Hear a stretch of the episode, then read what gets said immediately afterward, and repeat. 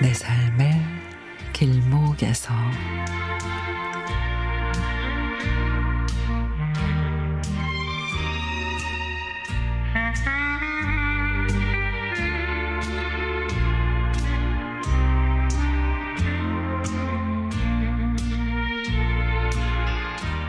나른한 오후 습관처럼 폰 문자를 확인해 봅니다.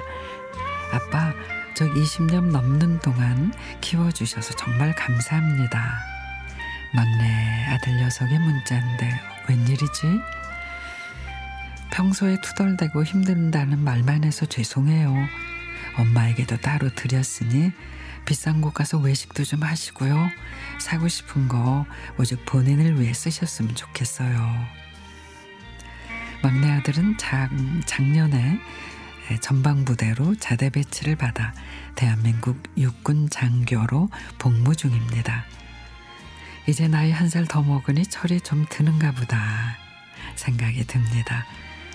중학교 2학년 때까지 아들이 좋아하는 야구 선수로 살다가 갑작스러운 팔꿈치 부상으로 야구 선수의 꿈을 접고 늦게 공부해서 대학에 진학을 했습니다. 근데 아빠가 장교로 군 생활하는 걸 보고 커서 그런지 장교로 군대를 가겠다고 결코 쉽지 않은 길인 줄 알기에 적극 권하지는 못했지만 아들의 결정을 존중해 줬습니다. 드디어 장교 양성 교육을 마치고 아들이 첫 배치받은 부대.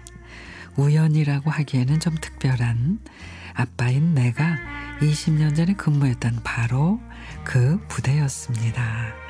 어떻게 이런 일이 시도 때도 없는 비상 출동에 겨울이면은 영하 20도가 넘는 추위에 야외에서 혹한기 훈련하느라 고생했던 기억밖에 없는 그런 곳인데 아 이제 20년이 흘러서 아들이 또 아빠가 근무했던 같은 부대로 배치받아 근무 중이라니 참 많은 생각이 듭니다. 요즘 같은 추위에 어떻게 별일 없이 잘 지내는지 걱정입니다. 그래도 벌써 반년이 훌쩍 지났네요.